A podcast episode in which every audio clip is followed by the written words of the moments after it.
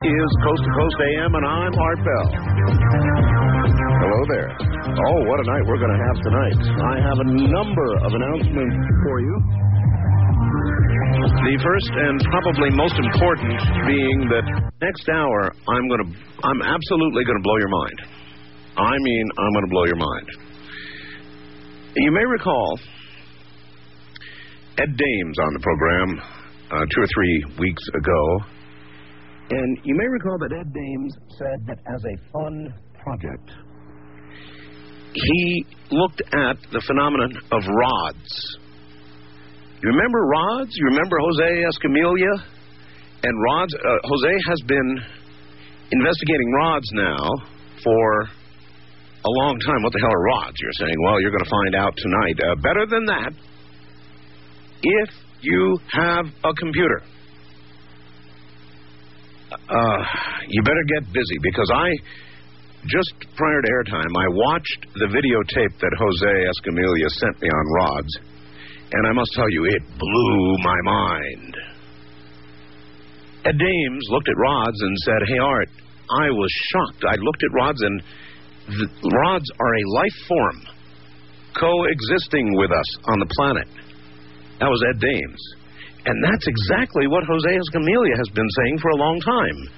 These strange, strange creatures, and I am convinced they are creatures, can be seen in, in an 11 minute videotape, which Jose Escamilla has um, supplied to me. Now, as you know, we have real video or streaming video on the web, which means if you go to my website and you download the free, F R E E, free G2 player, and then come back to my website and click on streaming video, you will see me doing the show live. Well, guess what else I can do? I can run videotapes. Now, of course, I call it almost TV. It is the brainchild of Intel Corporation and distributed by Broadcast.com two brilliant companies. And tonight, when Jose comes on the air, I'm going to begin running this video on that channel, a streaming video, and I'm going to run it again and again so you can see exactly what it is we're talking about. Ladies and gentlemen, we are coexisting on this planet with another life form. And we have the proof. Jose Escamilla has the proof. And tonight, if you're able to get that's why I'm saying if you don't have G2 yet in your computer, scurry on up to my website and download it. Get it installed because next hour we're going to begin playing the rods video as we tell everybody else on the radio about rods. We're going to be providing the visual proof. And it is a mind blower. I mean, nothing short of a mind blower. My wife sat there with me tonight going, Holy smokes!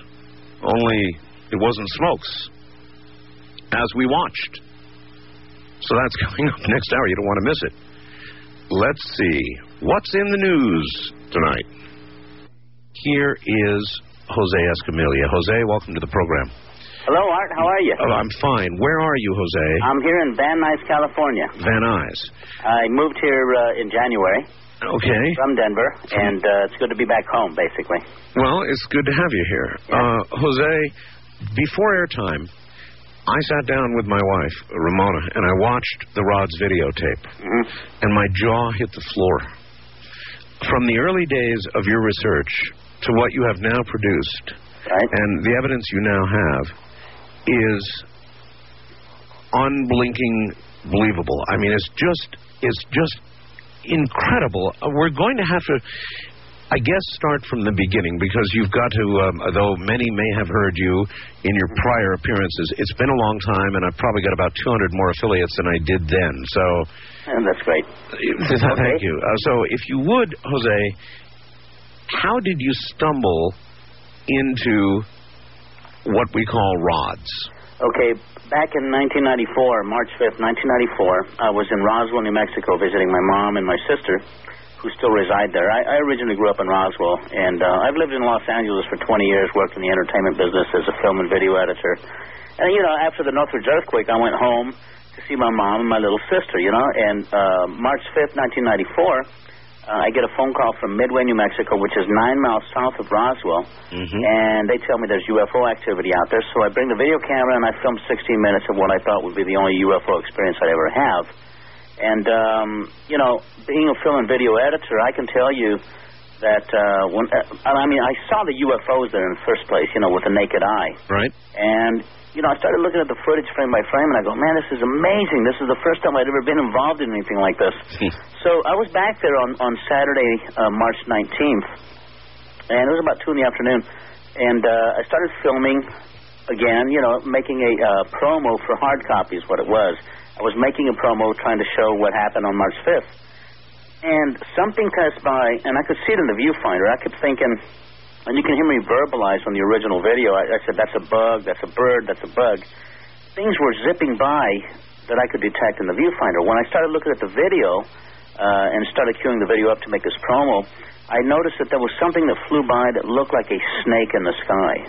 And I go, well, you know, that must have been an insect. But then I had an insect that passed by, and then a bird, and then this thing that looked like a serpent, you know, a snake coming from across the road. And I go, well, wait a minute, that doesn't make sense here. Here's an insect, here's a bird. What the heck is this, you know? So after that, I started uh, making sure that I was actually capturing something that was definitely not known, you know, by normal means. I mean, I, I can tell you what an insect looks like or a bird, these things were like flying snakes. So, you know, it intrigued me enough to where I started doing tests and creating protocols. And Okay, that was the early. That, was. uh, Jose, I want to interrupt. That was the earliest you saw was something that you would equate to a flying snake, Right. Exactly. It looked. It had the movement of a serpent in the sky, a serpent in the sky. which I'd never seen before. You know. Now, these are not things that we see with our naked eye, or, or Oh, they are. You can definitely see them with the naked eye once you once you know they exist and once you know what they look like. You can definitely see them. As a matter of fact, people have probably seen them all along. They've just filtered them out as insects. you see them in your peripheral vision, don't you? Right. In your eye peripheral, or if you've ever seen something that passed in front of your face so fast, and, and you automatically think it was an insect or a bird, but then when you look in the direction that it traveled and there's nothing there, Or you dismiss it, or, or you dismiss it as an artifact of your own eye. In other words, uh, we we all have seen little weird things that our eyes seem to see, floating things. exactly. But it's not that, is it? It's No. it's rods. There are things among us, man, and and there, and after the five years of uh, research that we've done on these things, and you've got the footage, we, uh, we know they're in our oceans, they're in our skies, and they are in our homes. And it's just an amazing thing that exists among us that we need to address because it's a living entity of some kind that needs to be further studied Were, scientifically. were you surprised, Jose, when uh, Ed Dames came on the program? I'm sure that it filtered back to you that he had come on the program, and out of the blue, I had not asked him to look at rods. He did it all on his own. Yeah, and and you know I, I'm I, I got tons of emails, you know, the following day. I said, hey, bet Ed did." Dames, Ed Dames said on Art Bell last night that he uh, had uh, you know remote viewed rods and that he definitely knew how to you know how to bring them in and things like this. I, I don't know the full story. Well, what he said was even more um, direct than that. He said rods art are a living, uh, are, are an actual living organism coexisting with us on the planet, Wow. which is exactly, exactly what you have always said to me, Jose. Yes. So I contacted you and I said, God, we got to do another show. Yeah. And then you supplied me with this videotape, and it blew my mind. I mean, Um, now, now these rods that you've that you've uh, shown on the videotape and that are available on your website for those who don't have streaming video, you can go to. Uh, uh, Jose's uh, website. Uh, just go down uh, to my Jose's name, Jose Escamilla, as a guest on my program. Click, and you'll see some high definition photographs, and I think even moving video on your website. Is that correct? yeah. I've set up uh, real video uh, archives. It's called the Rods uh, Research Archives. That uh, they can tune in, and, and you know, as long as they have real video, they, streaming video, they can see clips from the old days up to now. You know. All right. Let's see what we know about rods. How fast do rods move? Okay. At first, we thought they were moving in the thousands and thousands of miles per hour, but after we've uh, done our research, we found that small rods, anywhere from four inches up to maybe four feet in length, they travel probably in the hundreds of miles per hour. We're talking, I think, at the most, maybe 150, 200 miles an hour. And they occasionally slow down, uh, e- e- even slower than that, and occasionally even hover, don't they? Exactly. We just got footage when I was in Mexicali, Mexico in April. We got footage of two rods that actually stop for an instant and then they take off. They actually hover, and you saw the footage. Uh, I've, I'm running it right now on streaming video. I mean, it's it's incredible. We finally know more things about these things than we did before. You know, five years ago. Five years ago, I thought these things were alien probes or interdimensional craft and what have you.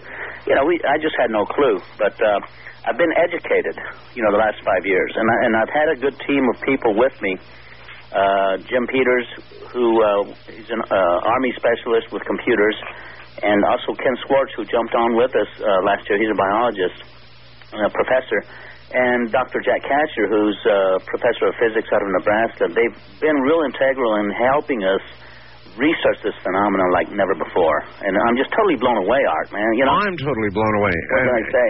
Now, the rods that you've been uh, capturing of late Uh-huh. have taken on a very. There appear to be two different kinds of rods, or maybe there aren't. There's rods that look just exactly like what it sounds a rod, a straight rod, or even one that curls a little bit as it moves. But then we've got these newer rods that. Can you describe the the uh, the shape of them and how they apparently move? Well, you know, we we used to think that these things flew, uh, and they had tiny little wings along the torso that propelled them. Mm-hmm. And you know, we or, or we thought they were uh, globes of energy, because you know some of them we thought they were actual craft, but. Sure. Uh, you know, it, we found out that it, they they possess an undulatory membrane uh, that runs along both sides of the torso and undulates much like the membrane of a cuttlefish in the ocean. Huh. And these things, that's the way they pro- seem to propel themselves. And I've given up the notion that they fly through the air. I say now they swim through the air because They of the undulatory wave fin. They I mean, it's a big swim through the air. In other words, it, it yeah, like a cuttlefish. It's kind of like they have little. Um, what what would you call those things? Uh, they, they're called undulatory wave fins. It's a membrane that, um, I, you know, it's a propulsion membrane. I mean, uh, they, it's it's a real thin, translucent membrane that uh, actually creates the undulations, and it, it, it's common in some fish that uh, don't use their regular fins or their bodies to swim with. It's a, it's a very strange feature, but uh, man, it works. you know. Uh, you've got an awful lot of research behind you now. Mhm. So, you want to venture a guess? What the hell are these, Jose? Gee, I, I, you know, I'm back to where I was back in '94. I don't have the the clearest notion as to what they are. I just know that it's a living entity, life form of some kind that has the ability to traverse traverse both mediums of liquids, and I'm talking the ocean and the sky. I mean, it's able, it, it has the ability to traverse both easily. Uh, without any effort, you know. In other words, they can go through things. They um, can go like- through. They can go through the water, emerge into the ocean, come out of the ocean, and I don't know. They're just an incredible, incredible creature of some kind, unlike they- any oth- other thing on the planet. And they can also apparently em- uh, go into the earth and emerge from the earth, and they can apparently go through human beings and do so on a fairly regular basis. In fact, actually, they seem, in some cases, attracted to human beings. Or do you think that's just an artifact of the fact that when we're taking video, we're frequently taking it of human beings, so we see it near them? Yeah, I think I don't think they go through them per se because I, I've investigated that one shot of, of what we thought that this one rod went through the woman's head. Remember Yes. that shot? Yeah, of course. Okay, well, I was with Barry Conrad uh, last night, and I looked at the master footage, and the rod object does not penetrate her head. What it does, it goes in front of her face. Okay, it's in front of then. Yeah, it's so translucent that you can't really see it right in front of her right eye. So it just makes a pass. And uh, I think on the on the footage uh, that I sent you last year from the smoking gun video, there was a rod that went right at a uh, jumper that was jumping in. Right. It made an evasive maneuver to avoid contact with him. And then I sent you the footage that you have now of the little mariachi, the little boy dressed as a mariachi. Yes. This rod goes around the waist of the mariachi kid. That's right. That's right. You can see it on the around screen. him. And you know, the little boy is singing, and he raises his right hand just in time for the rod to pass around him without hitting him. I mean, how that rod knew to fly at that such velocity, Dr. Jack Kasher felt it was flying close to 95, maybe 100 miles an hour. Okay, for it to be able to maneuver around the little boy's waist without striking his right hand. I mean, that was that's incredible. Well, of course, in the beginning uh, of your research, a lot of people said these are either birds or insects, correct? And that's exactly true. I mean, uh, MUFON from Arizona, I remember when I was on your show the first time in 96, they said, uh, you know, what Jose Escamilla's got here, nothing but insects, you know, but, you know, people have to realize when I first jumped in on, the, on, on this investigation, I thought they were insects and birds too. It wasn't until I started uh, using my professional, you know, ability at looking at video and film in different perspectives that I realized, look, here's an insect, here's a bird, what the heck is this? And that's where it started changing for me, you know. And I'm telling you, uh, you know, Art, right now, uh, the way the investigations have gone now, we've eliminated all the possibilities. I know. I mean, even Philip Klass, I mean, okay, he did not even debunk us last year when we did the presentation at the symposium. Philip Klass, uh, in fact, took notice and said, "Oh my, very interesting," didn't he? Yeah, he said, he said, look, um, it's definitely not a hoax. He said, if it is a hoax, he definitely fooled me, you know. And you know, Mr. Mr. Klass, you know, for know, Phil Klass, for Phil Klass, that's like an an, an endorsement. Mhm. Believe me, It I, is. I mean, know Phil. That's the first time that he's ever not debunked something. Instead, he said, I'd like to see further evidence. And look, we do too.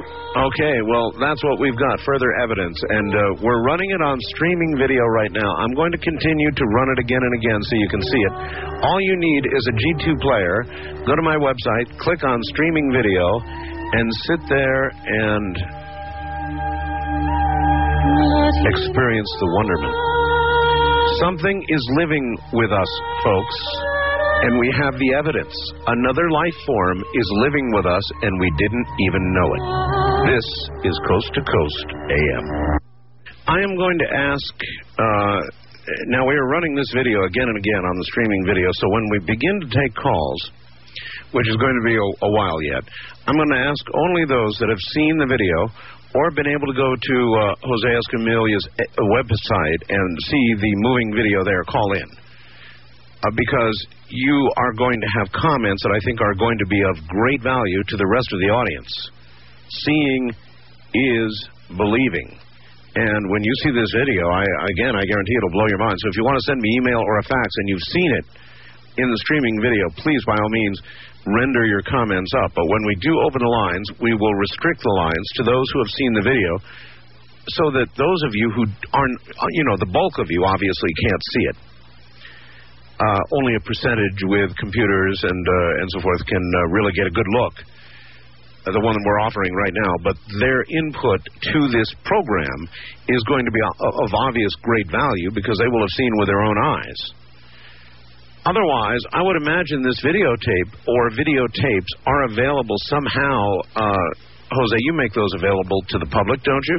Yes, and you know the smoking gun video that I released last year is on hold right now because I'm I'm now producing uh, Rods Three. This is going to be the ultimate release on the video. I'm in production right now with it, and I'm working uh, working closely with uh, Creighton and with Adrian, who have worked with uh, John Bro. These guys have captured some incredible stuff over here in Reseda.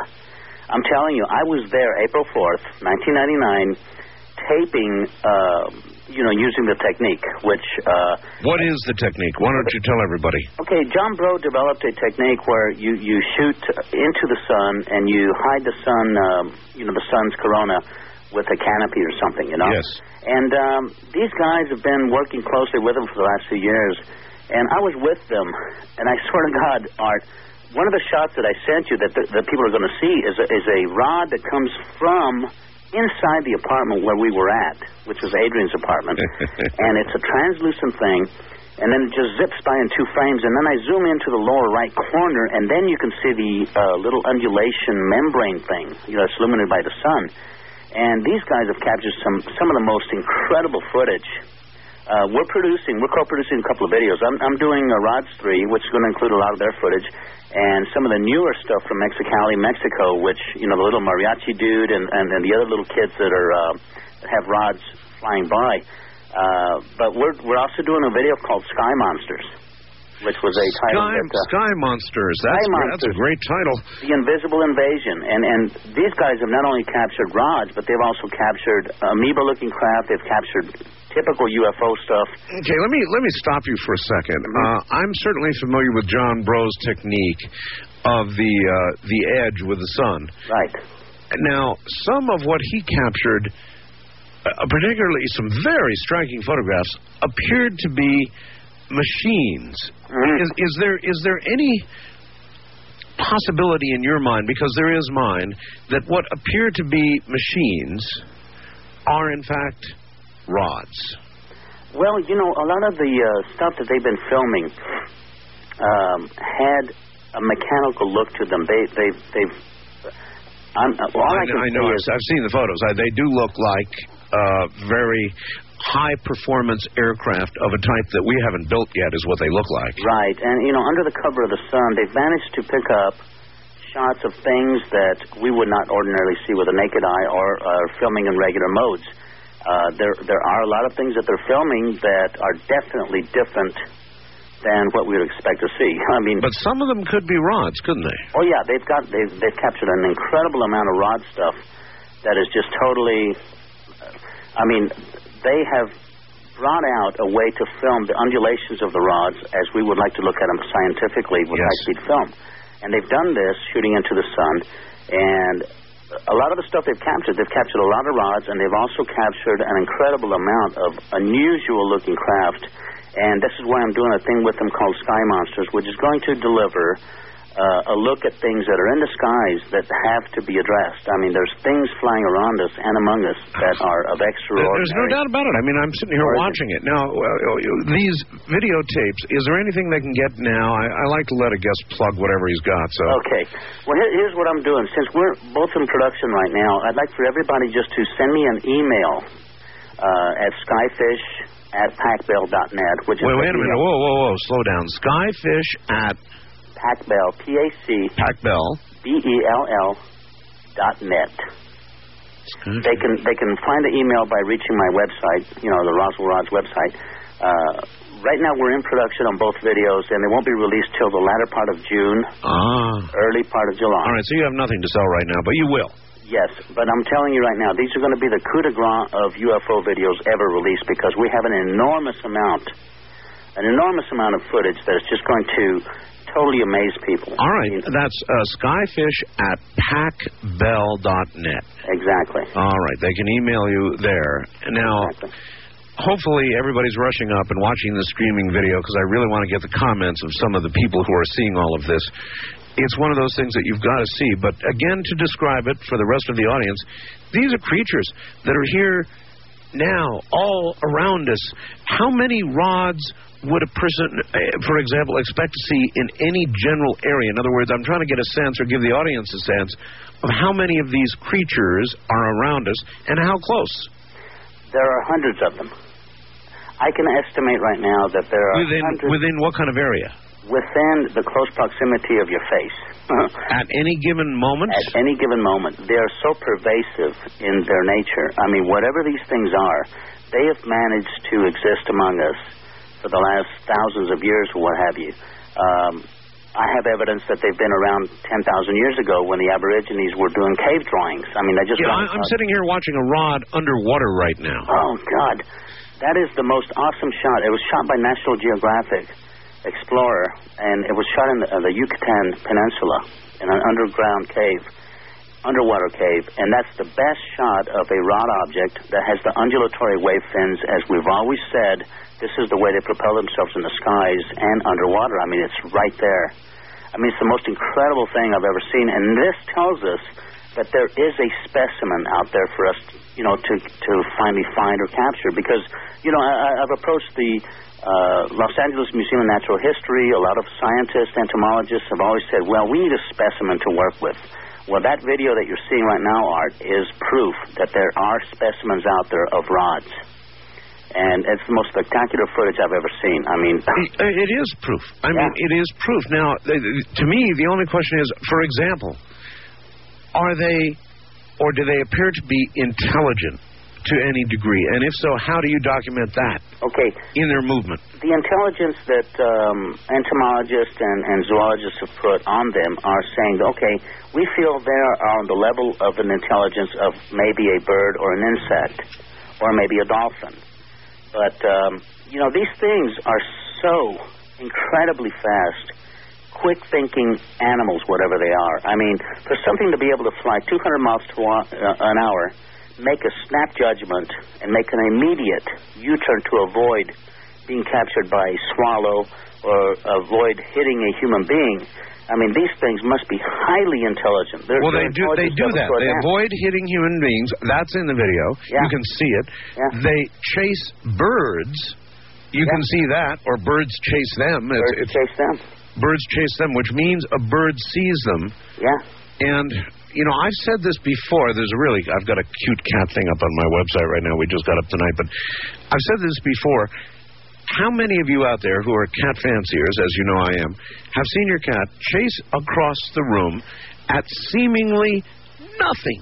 You know, it's like cat craziness. You know, they're cha- they're making up things in their mind and chasing after them. Well, maybe they're not making up anything. Maybe they're just chasing something they see and we don't. Is Well, that I, I've got to tell you something, Art. You know, the last time I was on your show was last July, July 18th last year, 17th or 18th last year. There was a gentleman out of Pennsylvania that uh, videotaped his cat after you said, you know, cats jump at things. And guess what he caught? He caught a rod that his cat was jumping at. Oh, you're kidding. I have not gotten the footage yet. He says, I've got it on video. I'm going to send it to you. And I've been waiting for it now for about a month. But he says, I have my cat on video in my house leaping at a rod. And he's got this on video. And you brought that about because, I mean, you know, I wouldn't have thought of filming a cat. I don't own a cat, you know? Well, I do, and I, I watch them all the time chase things that are sort of like cat imaginary objects, and you laugh and you say, "Look at that crazy cat." Well, maybe they're not so crazy at all. Exactly. And this guy supposedly has a shot of his cat leaping at a rod, snapping at it with his paws, and this rod just zips by. So I, I've been waiting on the footage, and believe me, Art, you're going to be the first one to get the copy of that footage once I get it because you're the one that brought that out. You know that that that uh, analysis. Well, I'll be damned. You know. I'll be So, uh, that's that's cool. And no. l- listen now, um, you know, even the rods are new to us, Jose. mhm. The fact of the matter is, they may have been here for all we know longer than man's walked on Earth, and they may be here when we're gone. Yeah. I mean, th- they're. Here's one of the things. Their metabolic rate. I mean, when I say that, I mean, I'm talking scientific terms here because I learned these off of some of the zoologists. But they're saying, you know, for a creature to be able to fly or swim through the air as fast as these things go, they're burning up an enormous amount of energy. Yes. And whether they are light-bodied creatures or what, their metabolic rate is so far advanced than any creature or human being on the planet. I mean, they they said the enzymes that these things may possess may have the secrets, you know, to to a lot of the cures that uh, that we need. You know, cures for cancer, heart disease, and things of this nature. They said there's no telling what their enzymes may produce for. for Is there humans. any scientific way, uh, Jose, for us to pursue them beyond where you have gone? You have the smoking gun evidence Mhm. of, of these creatures. They're obviously they're real, right? but where do we go from here with this research? If we want to know more about these creatures, what branch of science is supposed to be going for it? Well, I think NASA should go for it. Cornell University, MIT. I mean, National Geographic. I mean, we've approached them for for funding for the expedition. What we want to do is, we've always looked for a place where these things are appearing daily, and we're guaranteed to capture or, or see them on video. Where they're abundant. Abundant. And the cave in Mexico is a habitat for these things. We know they're there all the time. They live in that ca- uh, live in the cave. Is that fair to say? Yeah. Or they, they exist in the cave for whatever reason it is. They're there all the time. I mean, We've had footage from the cave from five different uh, video production crews that have been there the last five years. And that's in here too. Would you explain to people exactly what's on that footage? If they were um, a, draw a mental picture of the whole cave story and just sort of lay it out for us uh, without the video. Okay, here's the best way to put it. Imagine walking up the street and you come up to a sinkhole in the middle of the street that is straight down it's a 165 foot diameter hole that all of a sudden appeared in the street, mm-hmm. and it's 1,600 feet deep. That's what the cave that we're talking about. It's a cave that's just a vertical cave, a vertical drop into the earth that's in a remote region in northern Mexico. And these rods are there all the time, day and night. So, uh, we want to go to the cave, and we, I've been trying to get funding, Art. And you know, here's here's one of the things. For the last five years, I've had to struggle with the small resources that we had, out of pocket expenses and everything else, trying to put together an expedition and get the funding necessary to get the high speed camera equipment, uh, thermographics, and all the scientific instrumentation we need. In yeah, this kind of research costs a lot of money, doesn't it? It sure does, yep. yeah. I just don't have the resources personally. Uh, and we want to go down there and do a scientific controlled study. This is the way to get closer to solving the riddle of this phenomenon. We'd be able to find out what kind of heat traces they li- they they uh, exert, uh, what kind of propulsion system they really have, because we'll be able to film with high-speed camera as never before. Uh, and it's been very, very difficult. Nobody wants to jump in and help us with this. A National Geographic uh, Society said, "Well, why not?" They said, it, "We only fund expeditions with accredited." you know, professors of universities and things. Oh, I, I, am not accredited. I am not. A, well, I, I know, but, accredited but, but, but yes, yes, maybe so, Jose. But once you have presented them with undeniable evidence of the existence of a whole new life form, which is what this is, how can they not go out and find an, an accredited uh, uh, scientist to go with you on this expedition? Isn't it that important? Well, that's the stumbling block we've had, you know, to deal with, and so far we've already submitted again, and we haven't gotten an answer. And time passes. I mean, well, they're idiots then, because that's that's the equivalent of NASA suddenly discovering life in a rock from Mars. Uh, it maybe even more. I mean, it's right here, and these are living creatures ex- coexisting with mankind on Earth. That's not a small story, Jose. I know, and believe me, I.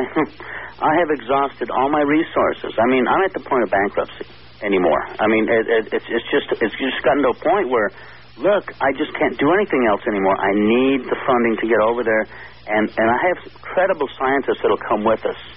I mean, and, and make the revolutionary discoveries about these things because I swear to God, Art, these things have a place on our planet and in our history. I mean, whatever these things are, whatever they do, whatever their purpose is, and whatever, however they affect us, is of great importance. We need to find out. I mean, and you don't really know any of that. You you've been able to study rod behavior, rod flight, rod movement.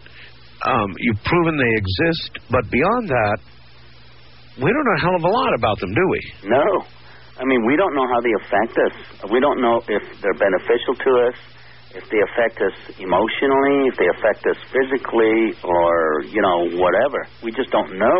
We don't know what what what they are. We don't know what they're doing here, where they came from, what their purpose is. We just know that they are there. And they could either be beneficial or detrimental to us. Exactly. They're a very per- pervasive type of entity that exists among us that is there, and nothing can stop them as far as we know. You know, I mean, even all right. Here's a question: Can anything capture one of them? In other words, would it be possible under some circumstance to actually? You would think you could, for example, go to the cave, get a giant metal box, mm-hmm. And capture one, or would it just sail right through the metal box the way it does Earth or the or the water? Well, that's the curious thing about science. I mean, Yeah, that's. That's, you know, we're dealing with an unknown entity, so we don't know what it's going to take to capture one. It's going to be trial and error, just like it's been with video capturing of them. It's been trial and error until we found a way to capture them where it's irrefutable that they exist. So now we have to attempt to capture something that we can barely see with and we're going to have to use traps and different techniques. to All right. Is there? Let me let me ask this: Is there any indication that they exist more frequently around power lines, or lights, or street lights, or uh, electrical things, or do you, what do you know? Okay, I've got to tell you something very curious. All right, all right. I'm sorry. Look, we're, I just realized we're at the top of the hour, so Okay. uh, it's a good place to hang everybody up. Streaming video, folks, check it out. I've got the Rods video going on streaming video on my website right now, and I'm going to want you to call if you've seen it. So if you can, go see it. Rods on streaming video on my program right now. John and Mike. Before weekdays, now weekends too. On Hot Talk 1051. Catch Art Bell, 10 p.m. to 5 a.m. Seven days a week on Hot Talk 1051. touch something inside that we need so much. The sight of a touch or the scent of a sound or the strength of an oak roots deep in the ground. The wonder of flowers to be covered and then to burst up through tarmac to the sun again. Or to fly to the sun without burning a wing. To lie in a meadow and hear the grass sing. Have all these things in our memories or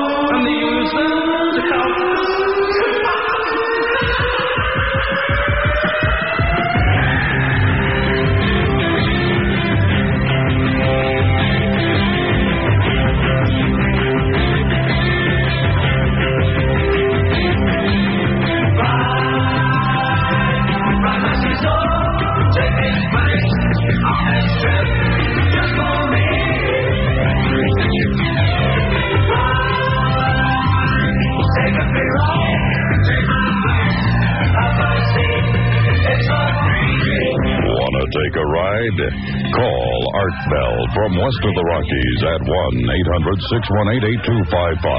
East of the Rockies at 1-800-825-5033. First time callers may reach Art at area code 775-727-1222 or call the wild card line at 775-727-1295. To talk with Art on the toll-free international line, call your AT&T operator and have them dial 800-893-0903. This is Coast to Coast AM with Art Bell. And you're sure on a ride tonight. I, as a matter of fact, I think you're witnessing broadcast history tonight. We've got streaming video, which has always enabled you to sort of sit here and look at my talking head and hear me. But tonight, for the first time, a man with incredible claims is presenting incredible evidence right on my streaming video, along with the radio program. The inter- uh, internet as an adjunct to uh, a radio program. It's probably the clearest, best case of it yet in the history of radio and the internet. So what I'm doing is repeating this. It's about 11 minutes long, and it's showing you what it's showing you, ladies and gentlemen, is a species of creature that you can barely see. Most people can't see unless you know to start looking, and after you see this, you sure will. Uh, we're sharing the world with another creature, a creature that flies, or more likely, as Jose would say, swims through the atmosphere at incredible speeds, perhaps hundreds of miles per hour, and is sharing the planet and the space with us, and they're all around us. They're everywhere. They really are here. Imagine that.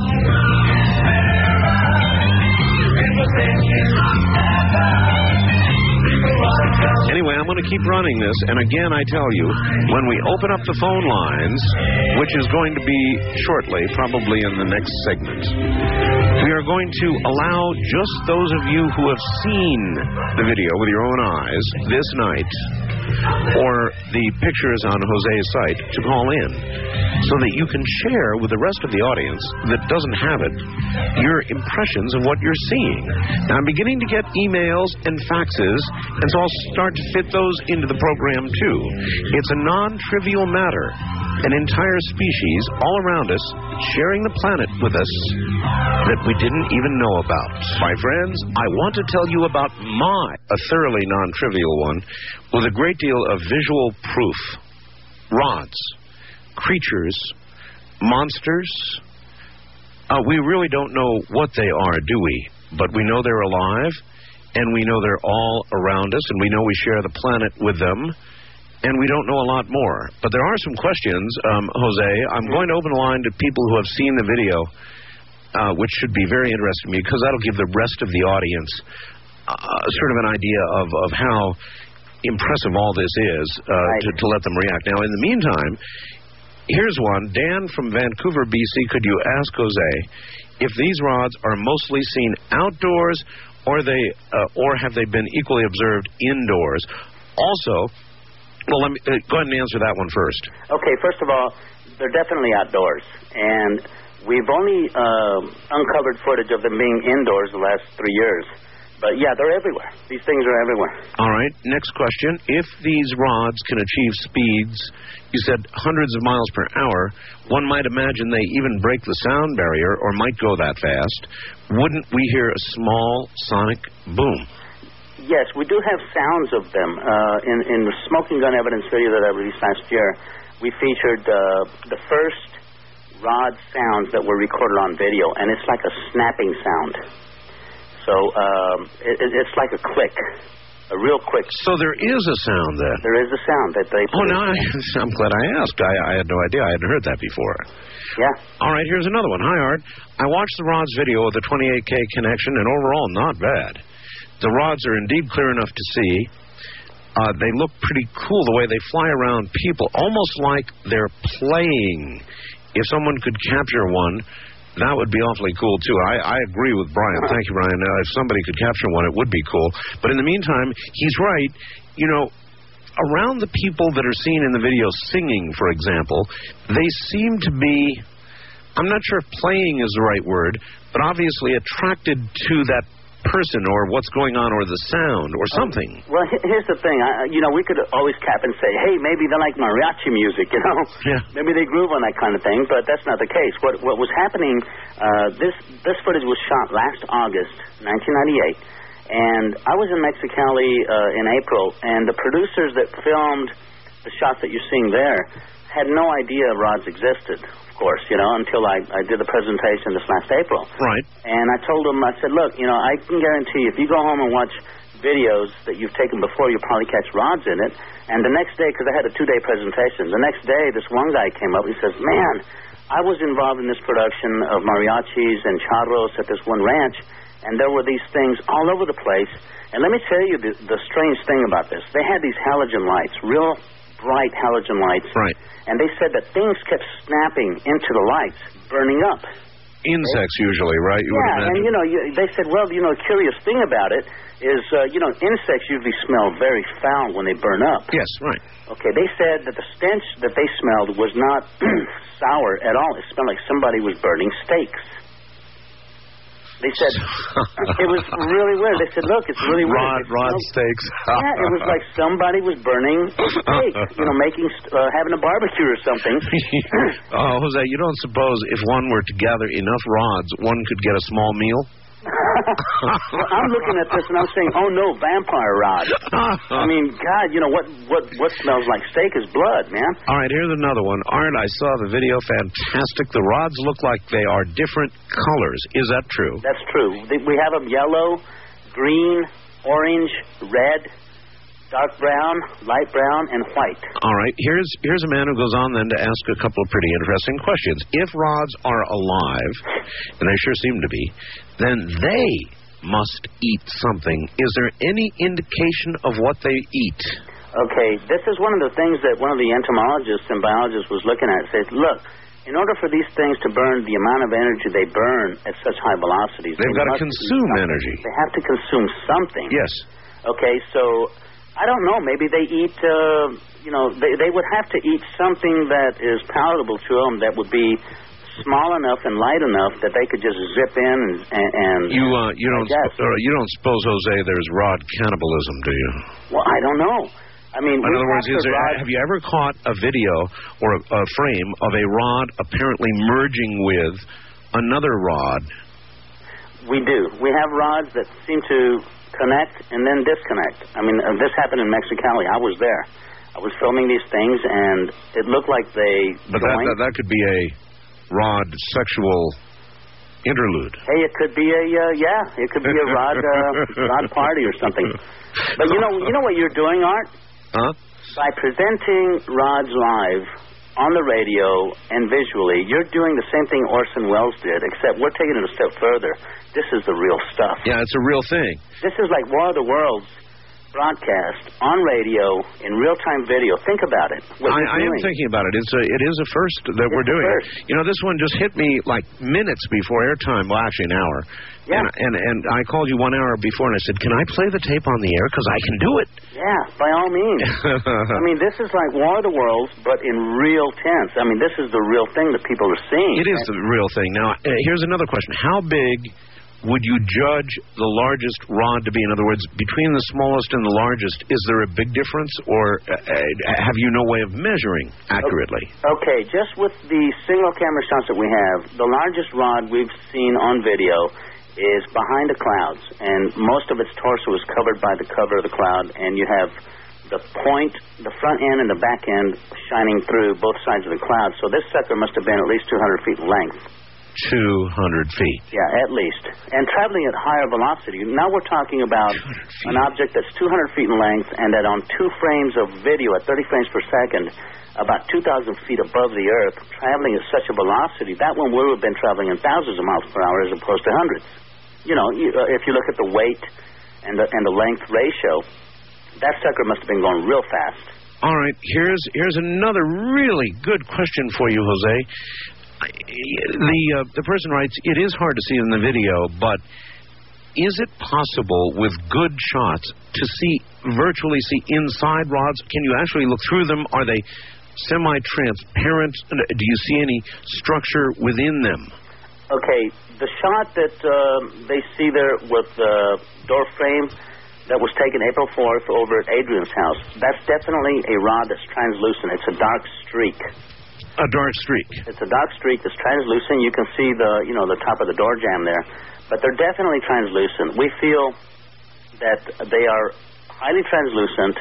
The membrane is translucent, and the way the sun shines on them, uh, maybe sometimes they're against clouds or the blue sky and they appear dark brown or something, but they're definitely translucent. I mean, it well, gives us an indication I of think what the, the person wants to know is, uh, in other words, are if we're seeing a creature, then there would be some internal structure. So, is there anything like that that you see in this in the somewhat translucent ones? Yeah, no, not as yet. We haven't seen the the workings inside them per se, but uh, they definitely are translucent. I mean, we've we've got a lot of shots of rods that you can see right through them. They just look like a dark streak, and you know, and this is where a lot of people, a lot of our critics have said, well, it's just an insect that's streaking across the camera, real close to the lens. You know, and it's causing this artifact, but it's not an artifact. It's a real thing. Well, yeah, it is. it is a real thing. Here's here's somebody who writes, uh, uh, "Hi Art, this is William from Portland. The video of the rods is fantastic. You know, it's weird.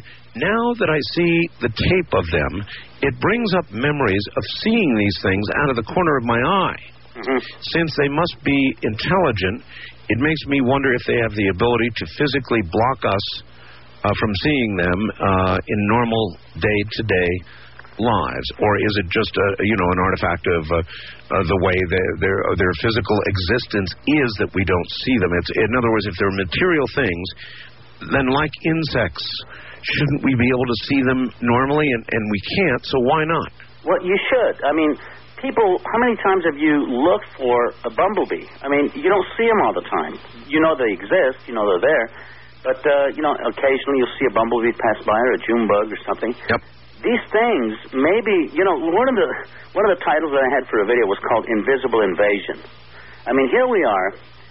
doing our normal day routines, okay, I was sitting in Burbank here one time at a friend's patio, and I see rods all over the place. I'm looking in the sky, people walking in the street, looking at me, looking up. They look up, they see nothing, they keep on going about their business. And I'm over here, and I'm going, man, nobody sees what I'm seeing. I mean, it's like an invisible invasion. I mean, if you really look at it, these things, maybe they don't want to be seen, or maybe they don't care. You know, it's just that we've or maybe the very attention. the very nature of their existence doesn't lend itself to our particular spectrum of vision. exactly. Now, know, now here's here, here's kind of a negative um, negative facts. Let, from. Minnesota. Let's deal with it. It says, "No offense, Art, but if these things are real." Uh, then why don't we see them around you on the streaming video? In other words, when I have my cameras going, Uh-huh. uh, it says with all the real video on major networks, why haven't they ever shown up there? Well, they have.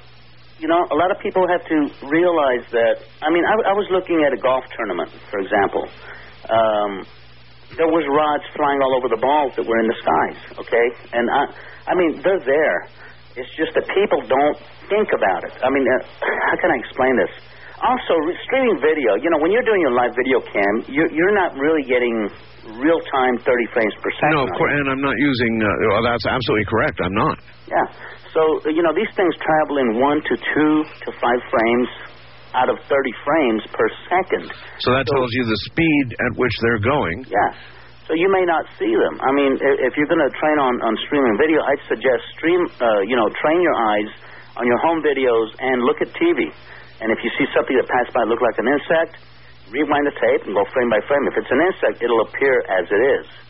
But if it's an elongated thing, you just saw a rod. And I'm I'm seeing rods all the time. I mean, I like the way you describe them uh, as swimming in our atmosphere, and that is exactly what it looks like they're doing. Some some people might say flying, but it's more like it is more like swimming, isn't it? Exactly. I mean, for a long time, I said, are these things flying or are they swimming? They they appear to be swimming through the air as opposed to flying. And you know, with the undulatory wave fin, I don't see how an object could have a membrane like that and fly. I mean, it just doesn't make sense.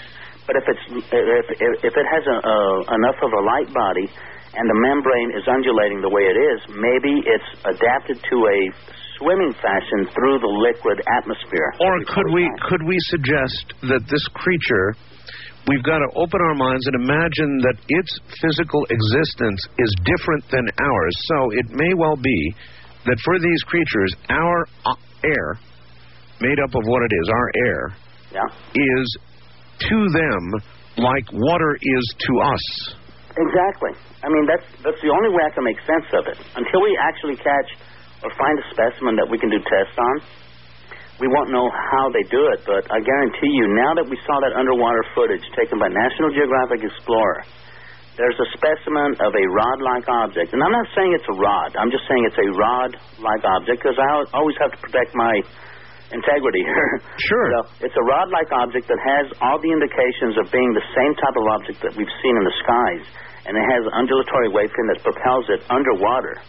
Okay, and these things seem to have been adapted to the liquid of the air, you know, the liquid air that we call the skies, and they swim through it. I mean, they'd have to. They, there's no way any creature could hmm. fly that fast and do the maneuvers they do. You know, blinding speed. I mean, it's amazing. Well, in our traditional understanding of swimming, there's no way a human being can swim as fast as a human being can run through, you know, run down the road through the air. Exactly. Right? So it, Yeah. it, it makes it a little hard to understand that they're able to swim faster than they could fly. Yeah. To our traditional thinking, that wouldn't make sense. I mean, you have to you have things you have to deal with with air. You have drag. You have um, um, you know when when you're flying through the air, airplanes have a lot of drag, man. I mean, they have to fight gravity, All right. and you know listen, they're flying. So you- You're exactly right. Jose, what we're going to do now is we're going to take a break. Okay. And when we come back from the break, I'm going to now open the lines, all my lines, to anybody who has seen the video. If you've seen the video and you have questions and you have comments, then I want you to call me right now. Everybody else, this is your chance to get a picture of what people who have actually now seen this think. We're continuing to run it on streaming video. So if you've seen it, call me. If you haven't seen it, just lay back and listen to those who have. Because they're here. They're all around us, everywhere. I'm Art Bell. This is Coast to Coast AM.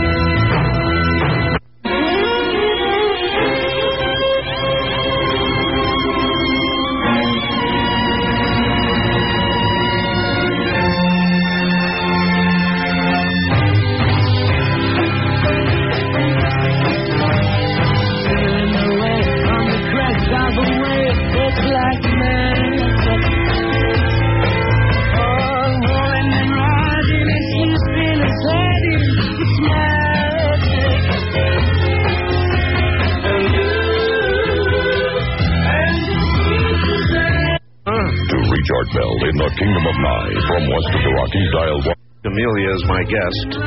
He has presented evidence and is presenting evidence of a life form living all around us right now. A life form sharing the planet with us. It's really rather undeniable. I suggest you get the G2 player. Uh, go up and click on streaming video and take a look for yourself. I am now soliciting calls from those of you who have seen the video so that you will be able to intelligently exclaim to the audience what it is you think you've seen and ask intelligent questions, uh, and you will there, therefore, of course, serve the audience uh, with your um, with your own comments and your own questions, since you have seen. So I'm going to restrict my lines to those who have seen the video or been on Jose's webpage and seen it there. The white LED flashlight cast history. You know, I love my credit card. Now proceed to telephones, and uh, there's a uh, well, I guess we are in one second, Jose. Here's somebody who writes and says, "Art, I've reviewed the Rod's uh, uh, video several times, and I'm absolutely baffled. While these objects appear to be actually representing some sort of living, flying organism." I'm a bit skeptical about the authenticity of the rods. I host an outdoor TV show which is broadcast into 100 million TV households every week, July through March. I'm a, a fairly proficient videographer and video editor. I state this um, uh, so you might know that I'm fully aware that video images can easily be manipulated to appear differently from what they actually had captured on the original videotape. Exactly. So, do you want to respond to that? Sure. Um, I'm an editor too, okay? And before I even put this out to the public, I need to make, you know, I needed to make sure that I was not making a, you know, a, a butt out of me or a, a joke out of me or any, especially the public. I mean, I'm not going to release stuff out there to try to fool the public. That yeah, is this not is my. this is obviously a fantastic claim, although you are presenting fantastic evidence. Now everybody knows you can manufacture evidence. That's true. And you know, one one of the major things that I did in order to disavow any of that type of claim is that I started having other people shoot videos using the protocol that I developed, the sky fishing protocol, which guarantees that what you see is what you get. And that's where we started getting footage from other sources. And this allowed us to prove that, look, we're not hoaxing this. I mean, we would not gain anything by, you know, pulling the wool over the public's eyes. Uh, editors just like me have come up to me and said, how come I didn't see them? And I said, well, you just didn't bother to take a real look. You know? I mean, I've had editors that said, you know, I've seen things, but I always, you know, thought they were insects and what. And or film artifacts, or Sure. you know, who knows, whatever. well, that's the way I, I looked at it too. And believe me, I can tell you what a video artifact is. I can tell you what a glitch is. I can tell you what film emulsion stains are. These things are doing flight patterns within videos that are taken that are in, from all different angles and viewpoints. I mean, there's no way anyone could fake this. Number one. Number one, I'm going to tell you, I am not faking it. It, it is definitely something that's there. I've had uh, other people that are professionals in the video industry that have looked at the footage and they said, look, this is not a video artifact. We have even done tests using the VX1000 Sony cameras to try to uh, disprove the camera artifact theory that, okay, if a fast moving object travels at such a high velocity, it'll cause a blur even at one ten thousand shutter setting, which is our coup de grace in, in filming rods. And we've proven that I've got it on the website, uh, the CCD test with the Sony VX1000, where uh, even using digital zoom, we shot an arrow into the air basically using a crossbow, a 150 pound crossbow that shot an arrow that's uh, 16 and a half inches in length. And what you see is what you get. No matter whether you film 10 feet away, 100 feet away using digital zoom, what you see is what you get with these camcorders. I mean, they do not lie. Here, here. All right. Uh, here's one, uh, and then we'll go to the phones. Art, uh, we have ne- have we ever found any remains of a dead rod? Okay, I think, and after seeing the National Geographic Explorer footage of the underwater rod, I feel that there is in some laboratory somewhere in some museum archive, there's probably a specimen of a dead rod that they've named as an unknown jelly plankton type fish or something. Uh, the, the people that were shooting in Mexicali last August, they had these things that were zapping the lights. They dumped all the carcasses in the sand and crushed them. They thought they were just some kind of weird insect.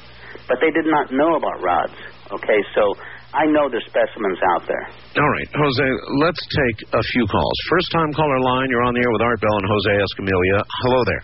Hi, Hi, where are you? uh, Susan from the Silicon Forest, otherwise known as Portland, Oregon. Portland, Oregon. All right, Susan, are you able, have you been able to see what oh we're yeah, Okay. yeah. I've, I've, I've watched it about six times over. Okay, and and what are your impressions? Well, first thing is, um, it's interesting to notice that a swallow, a bird, would notice it and chase it around a bush and you know fly around chasing it down. Exactly. Okay, now, but the thing is, is there's a, a, a part of your film footage shows a woman just sitting there, Mhm. and this thing is whizzing by. It's at least what an inch or two in length. It's about and four it's like, inches in length. Okay, now if it's whizzing like just an inch or two from her face, and yet she didn't flinch or notice it. Exactly. She did. I- why her is name that? Was, her name was Kathy Hernandez, and this was at a haunted house in San Pedro. She was the focus of a haunting that was going on in this house that she lived in. And that's why they were taping. That's why they were taping. Uh, that was Ah. that shot was taken by Barry Conrad and Dr. Barry Taff, who you've had on your show, and uh, they uh, thought they were ghosts.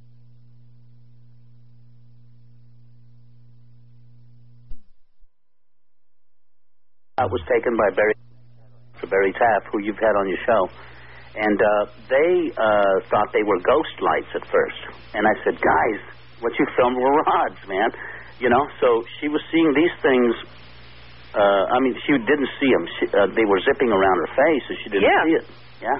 How about the three men, the three uh, Mexican men, the men in the sombrero? Mhm. In fact, I'm looking at it right now as I speak. Yeah. Uh, they didn't see it at all. I mean, I noticed them backing away, but No, uh, th- these guys were doing a mariachi extravaganza show, you know, for cable TV there in Mexicali, and they had no idea. They, you know, they passed them off as insects. I was there at that location. We actually set up lights uh, in April, and I could actually see them with the naked eye zipping by. We caught a lot of them on video, and it was just like they're so freaking fast, man. How do you catch one of these things? But I Huh. saw them there at that same location. It's another habitat, I feel. well, it's just interesting that that a swallow or a bird would notice it and chase it down. Or a cat. How about a cat? And Yeah, I've got footage. co- I've got footage coming from Pennsylvania from a gentleman that uh, videotaped his cat. Uh, the last time I was on Art Bell was last July, and this guy said, "I'm going to set up my camera with my cat because he's always doing crazy things." And he sent me an email. So Jose, I caught a rod that my cat was chasing, and he couldn't catch it. And I'm, I'm still waiting to see the footage. I mean, this is all I've gotten over emails. Okay, so until I get the footage and visualize it myself, I really can't present it. But according to this guy, he said, "Hey, I followed Art's, you know, Art's uh, groove there. I set up the camera, and sure enough, I caught a rod inside the house that my cat was jumping at. So, Hey, Ro- um, uh, Art, Yes. I thought I'd mention that. I wonder if that cat in the garage was chasing one down because he sure made a wreck. Oh, wasn't that funny? That was really the darndest thing. I've ever seen. Yeah, that- we All need right. video to prove it, right? That's right. We've Yeah, got really. video to prove it. well, good to see you back on. Thank you, ma'am. Thanks. Thank take, you. Take care. All right. Uh, here's one for you. Uh, Art, please ask Jose if he's captured one of these creatures on both video and film medium at the same time. Okay, no, we haven't. We want to do that. That's why we want to perform the Rods Expedition. And Art, as you know, and your listeners should know, film is very expensive to process. and we need a budget, and we do have a budget. So if anyone's out there that says, "Look, let's get to the bottom of it," I am open, man. You know me, Art. I Yes, I present do. it as it is. All right, here's another one then for you, and this is a really good one too. The question is, why haven't we ever seen rods on windshields? You know how when you get a million bugs on your windshield, right? Okay. Well, you, you, here's what I'd offer before you even say anything.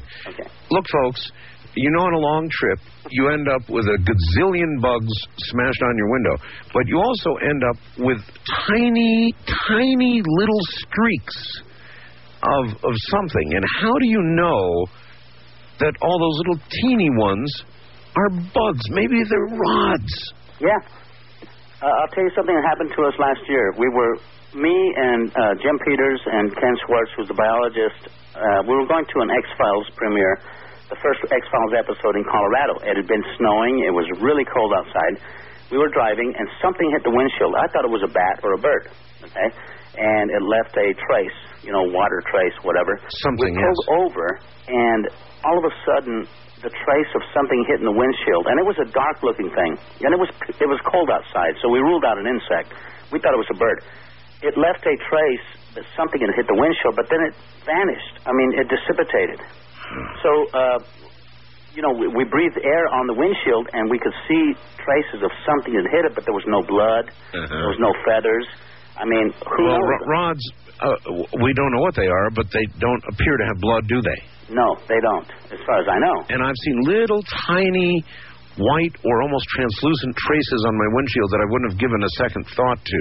Yeah, I mean, you automatically think, how do you know what hits your windshield? You don't. You, You I mean, don't. Can you name a species that hits your windshield? You can't. And there's something that hits your windshield sometimes Oh no, you're exactly that is right. really hard to take off your windshield. Here, here, here. Uh, impossible almost. Wild card line, you're on the air with Jose Escamilla and Art Bell. Hi. How you doing? All right, sir, where are you? I'm in uh, North Carolina. North Carolina. Have you seen the rods video? Yes, I did. It was fantastic. What what do you make out of it? You, you have any Well, I've done a little. I've always been one to look up in the sky and I'd see uh, images, and I got a video camera about a year ago, and I did an experiment, and I'd film the moon for several hours and go back and slow it down. right? And I wanted to ask him also.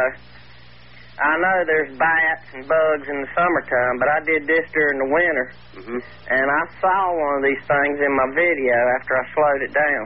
Wow. But it's the only time I've ever seen it. Hmm. Was that And I just thought it was, you know, this makes me feel a whole lot better because my friends thought I was nuts. Well, you know what? Tell your friends you're in the same circle with me, man, and I know I'm a nut. So, you know yeah, what's the I mean, I, I, I really like your show, Art. You're a fantastic person. Okay, thank you, my Hey, friend. listen, uh, e- email me with your address. I'd like to see that video. Okay, I still got it. All right. Right. All right. Thank Would you. give out your email address uh, again, please? Okay, Skyfish, that's S K Y F I S H, Right. at pacbell.net, P A C B E L L dot net. All right, that's skyfish at pacbell.net, right? Right. And Maybe- they can, maybe they can always we- uh, tune into the Roswell Rods website and click on there. Yeah, I think anybody, uh, even a scientist, uh, a biologist who would see this video would have to be intrigued enough to pursue this uh, diligently with funding, with a real study to help you out to move to the next level because to expose an entire species of life that is coexisting with us on the planet is a is a completely non-trivial story. I mean, this is a really, really big story. Exactly. You know, one of the things that has hurt me, Art, is Roswell Rods. I've connected it with Roswell, New Mexico, and the reason being is in 1996, when I was setting up the website, RODS was taken by a company hmm. that sells fishing lines, okay, rod, rods.com.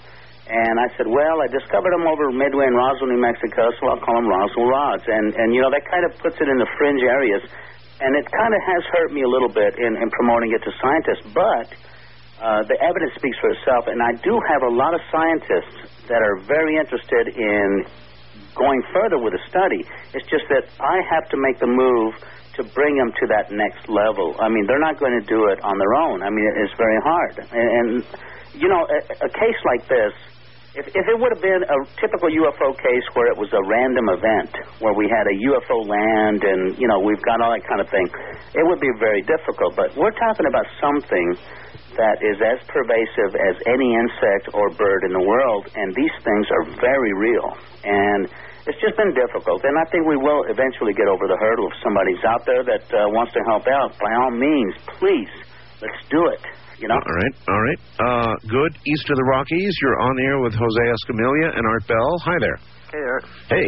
Hey, this is uh, Jonathan calling from Austin, Texas. Yes, Jonathan. And uh, yeah, I have several things. Uh, one, uh, first off, I'd like to uh, uh, give my thanks to you, Art, for uh, all that you do for your listening audience and stuff. Uh, I really appreciate all the information you bring out to Yes, us. sir. And, uh, Have you have you seen the video? Uh, yes, I have, and it's uh, it's it's a really uh, it's a really great video. And um, uh, I, had, I had a couple questions for uh, for him real quick. Um, let's see. One was uh, um, it seems like a lot of them move pretty fast, and uh, a lot of times you have to slow the video down to really get a good look at you know uh, what they are and stuff. And I was wondering if if you'd be able to um, um, seeing them like. Uh, in real life or something if you'd be able to distinguish that they were actually rods and not just a regular like uh Okay, I, I think the answer. I, I think the answer to that is um, yes, uh, but you'll be able to see them after the video.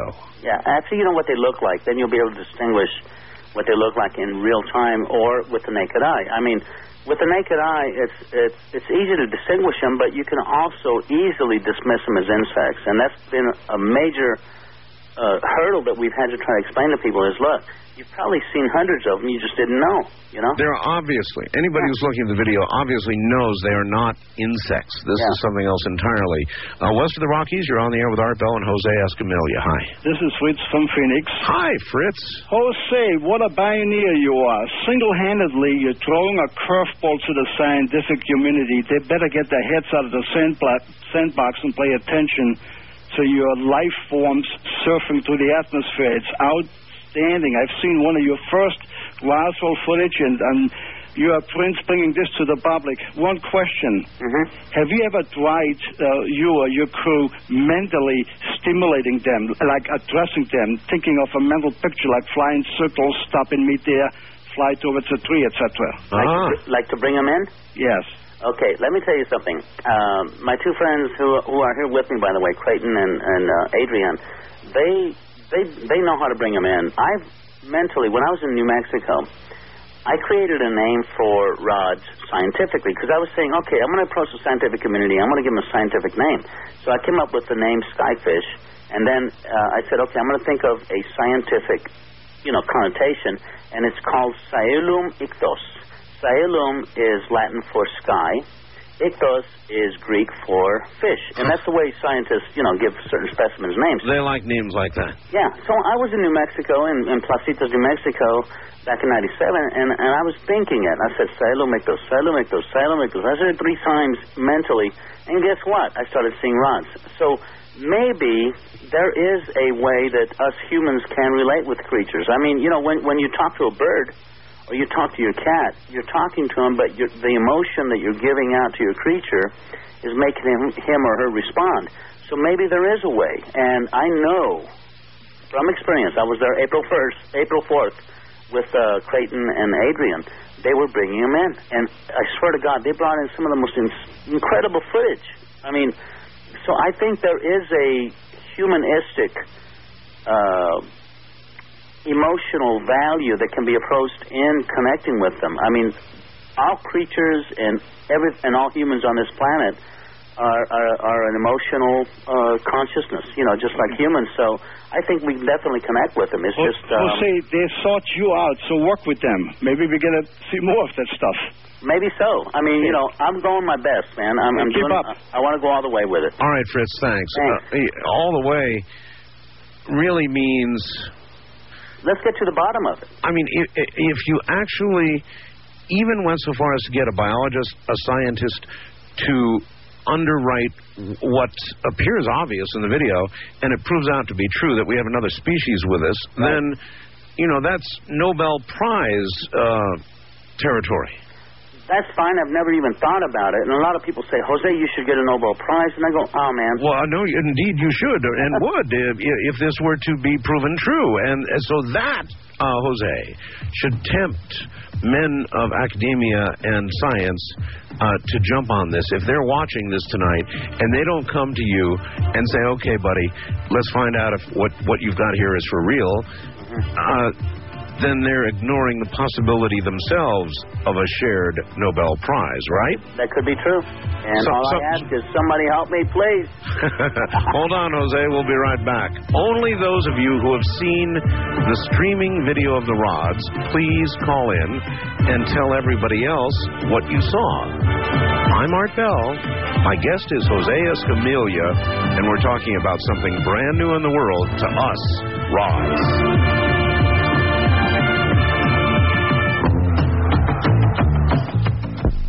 Guys like fast cars, hot women, and cold beer. We couldn't afford 31 cars. And when we suggested women, now the lawyers freaked. So it's gotta be beer. When a khaki day. on the phone lines. You will do that. Your impressions of what you have seen. Once again, ladies and gentlemen, Jose Escamilla. Jose, here's uh, a fax from Bill in Anchorage, Alaska, and I'll just read that and then we'll try to get into the phones uh, more heavily. On rods, art, it's amazing. Almost like something that Leonardo da Vinci would invent. It seems to move like a manta ray with a few more wings. And is that baby quick? Seems that there's a lot of them in the Yucatan Peninsula area. Wasn't that the same place where the asteroid hit a while back? Maybe death and destruction wasn't the only thing that it, the asteroid, brought with it. Hmm. That's what he says at the end. Hmm. Well, you know, Art, you brought up the thing about what if rods are human spirits? Yeah, I did. I mean, one of the first impressions I got early on is I was saying, okay, what are these things? The Native Americans. I have a, a friend of mine. His name is Standing Elk, and he's the uh, one of the spiritual leaders for the Sioux Nation. He started filming rods back in 1997, May of '97, and Spirit had guided him. And he said he went out there and set up his camera in Marty, South Dakota. And he said the elders did a ceremony on rods, and he said here's what they are. They're, they're, they're things that have come out because of the collapse of the dimensions, the uh, you know the, the inter- interdimensional collapse or what have you. Right? And he said that the white rods, the elders were saying the white rods are like our prayers, the dark rods are like our thoughts, and the red and yellow rods are something else. We don't know what they're doing here. So you know, there, there's many ways that we could look at what we're dealing with here. Um, all I've been doing is just trying to document it in a logical sense. I mean, Well- what is logic anyway anymore? Well, I don't know. To, to people like us who are just encountering rods for the first time, it's like magic. So I imagine the explanation people would come up with would be would reflect their cultural background. Uh, you just mentioned the Native Americans, and off the top of my head flew human souls. You know, I mean, who knows? It could be any of the above. Let, us go back to the phones. These people are waiting. First time caller line. You're on the air with Jose Escamilla. Hi.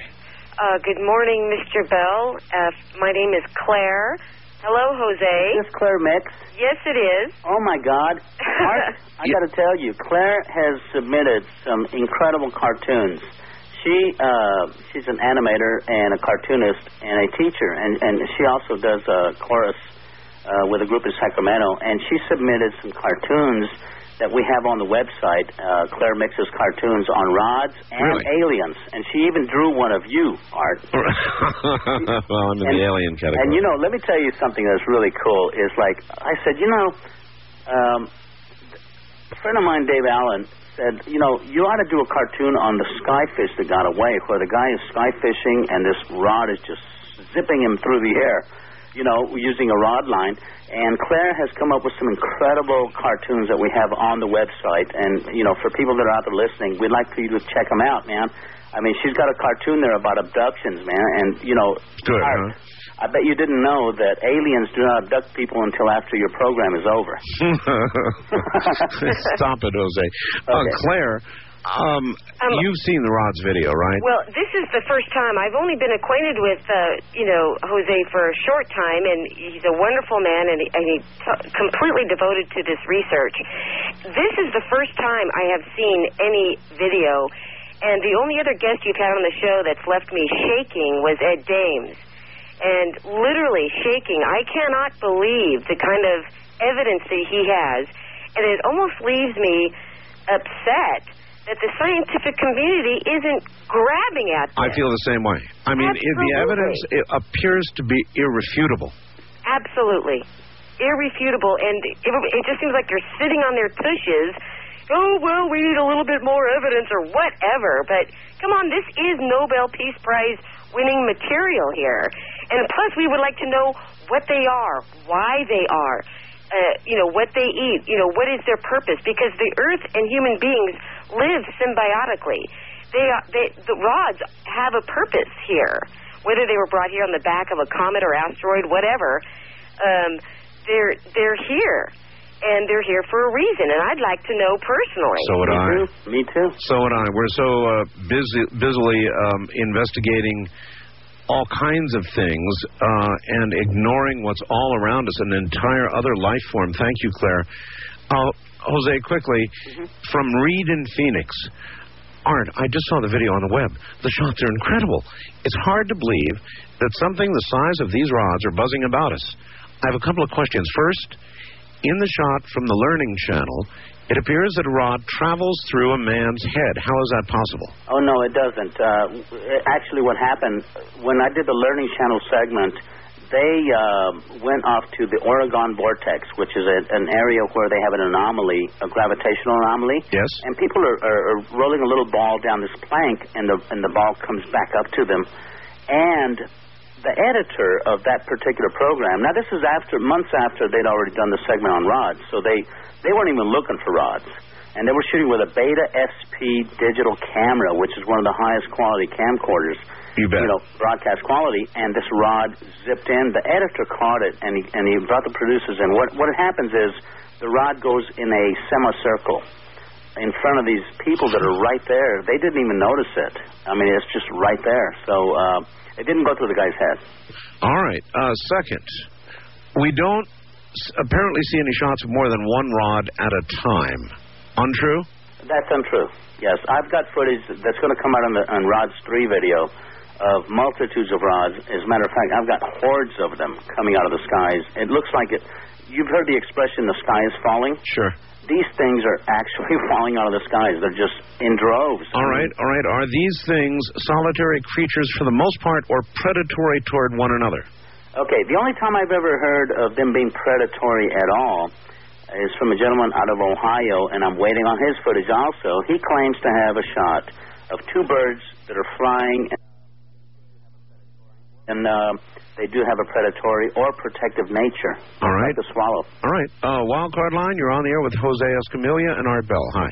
Hi, uh, this is Eric. I'm calling from Eau Claire, Wisconsin. Hello, Eric. Hi. Um, I guess uh, it, it it look does look a lot like uh, fish swimming around in the atmosphere, and I I guess uh, my question was uh, if um, we uh, if there was any um, images of the uh, rods interacting with the atmosphere itself, for example, uh, reacting to wind movement and so forth. Oh, that's a, that's an awfully good question. Um, he's he, he's right, uh, Jose. They would, by nature, be so small or, or have such small amount of mass that they would be affected, wouldn't they, by wind? Yeah. Well, we have a, a shot from a tornado, one of the most famous tornadoes. It, uh, it was the uh, Kansas City tornado that traversed like three states. Oh, it was horrible. And there's rods that go towards the rotation. We've got that on, on footage. I just haven't been able to release it because I haven't gotten the rights to license it.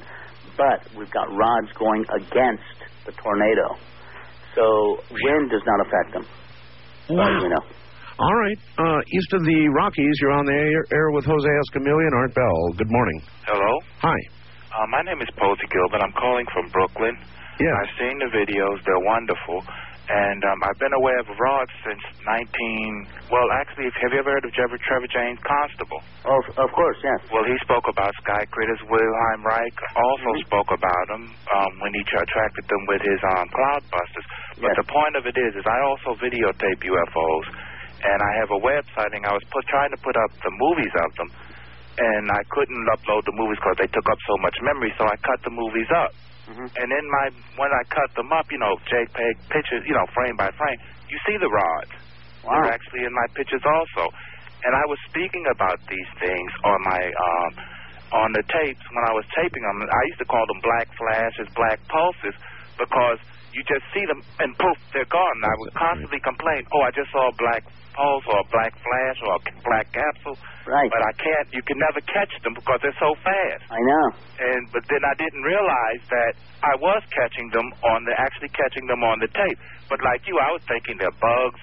Sure. You know, it's a bug. It zooms in. It uh-huh. flies. It's this. It's that. So they are there. But I also Yeah, but to obvi- obviously, sir, on his videotape, the evidence. No, no, no. They're not bugs. I can tell you they're not bugs. Yeah, obviously they're not. Yes, but the point that you you said something that see, I, I wrote up a, I wrote up an article in my site called The Knots. I won't go into it here, but I made the connection between these things, the rods, mm-hmm. with UFOs, with ghosts, and with human souls. Uh-huh. and it was just you just made my hair turn whiter than it is when you made the statement about are these human souls. Sure. I mean, how do we know they're not? Oh, but see the thing of We it, don't. the, the whole point of it is, is oh, by the way, the name of my site is Pieces of Enigma. I really wish you'd go there and just read some of the stuff. I have connections to you there, Art. Bell, All right. Well, right you, you you slid that in. I let you So slide I have in. to do it because I want you in particular to go and read this stuff, and you also, because I've wrote, I've written both of you about it, and I know it sounds crazy. All right. Well, a lot of things. please Look. Uh, okay, sir. You got This it. is just You for you guys. you got it. Uh, please, all please, right. please send me an email with all the other data so that I can check it out. And I do want to stay in touch with. it. I want to see your footage. Okay, and again, Jose's email address is skyfish at pacbell.net. That's P A C K B E L L.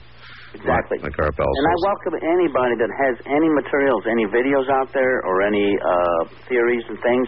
Please do email us because you know I'm I'm not the I'm I don't know. Sometimes I feel like I'm not the real one, but uh, all I'm looking for is enough evidence to compile so that we can make more of a solid case until we do the expedition. But I welcome any anybody. Please send me your videos. All right. Uh, so Wes, we get evidence. West of the Rockies, you're on there with Jose Escamilla and Art Bell. Good morning. Good morning. This is Robert from Los Angeles. Hello, How you- Jose. Hey, how you doing? All right, Bell. Yeah, I've been following you for a while, Escamilla, there. And all this stuff, I really admire all the work you've done so far. Have you seen the video? Yes, it, it is amazing. And I've been um, looking at these things for quite some time in other videos. I've actually rented some and seen some uh, raw videos from other people. Right. And these, they're different type of notice. There's some solid ones, and there's some ones of light, if you Right. noticed. Right. And um, if you do slow them down, I've seen them slowed down in the video. If you get set your, uh, set your shutter speed on your camera to its highest setting and point them up and you slow them down, you could stop them and you could see what they look like. And they look like a silver blimp. And you Yeah. can actually see they have fins like a fish. And it is a craft. And the ones I've seen were far away, and they are pretty large in size. But um, let's see here. It's it's sort of funny. There's there's one I remember in a lady in haunted house where they had one flying around and it was like a spirit. So it's it's, it's sort of confusing if we're sort of mixing a bunch of things all together here. I know, but you know, I have to spell it all out because we, we're looking at all aspects of this phenomenon. It is a phenomenon until we can actually identify it. And we've got footage from underwater, we've got footage in the skies, we've got footage in homes. And, you know, we- we're just trying to identify what this phenomenon really is. I mean, we don't know if it's a, if, if it's a specimen that we can actually capture. I mean, maybe we'll never capture one. Uh, do you feel how how certain in your mind do you feel that it's a living thing? I'm hundred thousand percent on it being a living, breathing. Well, the, careful careful on breathing. Yeah, uh, but living. living thing. I know it's a living thing, and it just because of its behavior. I mean, I, I've got to agree. From watching, uh, it's obvious that these things are either chasing or being chased, or where they're being chased, or where they're chasing. I mean, they're playing around. I mean, that little the little boy dressed as a mariachi. I mean, this rod just it, it's traveling probably about 65, maybe 70 or 100 miles an hour. And the little boy is singing, and he raises his right hand, and the rod narrowly misses him as he goes around his waist. Almost like a bat would uh, get out of the way with a radar. I mean, for this thing to be able to travel at such a high velocity and miss hitting his hand, All right. how did it know? Uh, how did it know is right. Uh, first time caller line, you're on the air with Jose Escamilla and Art Bell. Yes, this is Linda calling from Houston, Texas. Hey, Linda. And uh, and looking at the video, I saw several different forms. One of which looked like when you shoot an arrow, you know, like the feathers on the back of an arrow, kind of undulating. But I saw another form that looked more like a fish, like a fish that you see when you go diving in the Caribbean, like a parrotfish. Uh-huh. So are there different, like different subspecies of these um, rods? I, I, I think, yes, I can say plainly that there are different species because of some, some of the forms of these things. Some of them have um, a membrane that undulates like six undulations. Some of them have only two big major undulations. I mean, some of them look like um, uh, manta rays for crying out loud. You know, so I think they are definitely different species, just like anything else. Yeah. Yeah, it's really reminiscent of like if you look through a microscope, you know, at pond water, you can see lots of different protozoan forms. Actually, that's a very good analogy. Yeah, and that's where the ri- the name rods came from. Um, my former wife Karen came up with the name. She uh, she she works as a nurse's assistant, and she was looking at things under the microscope, and she said, "Hey, they look like rods." And I go, "What are rods?" And she says, "Well." They are parameciums and bacteria and things that you see under the microscope that have a membrane, and they're called rods. In the in the medical community, they're called rods. That's where the name came from. No kidding. Yeah. Well, fantastic, and please keep up your work. It's it's very exciting. I never give up. All right. Uh, thank you very much, Jose. Hold on. We're at the bottom of the hour. Yes, it, it really is very exciting. To see this is to challenge you. Uh, if you have the slightest open mind at all, you cannot look at this and not be challenged intellectually to know what it is that is living with us. Again, Jose's uh, email address is skyfish at pacbell, P-A-C-K-B-E-L-L dot net. Skyfish at pacbell.net if you have questions or contributions or you can help, then for heaven's sakes, email Jose Escamilla and let him know. Help him cut a path so we can figure out what we're living with on this planet.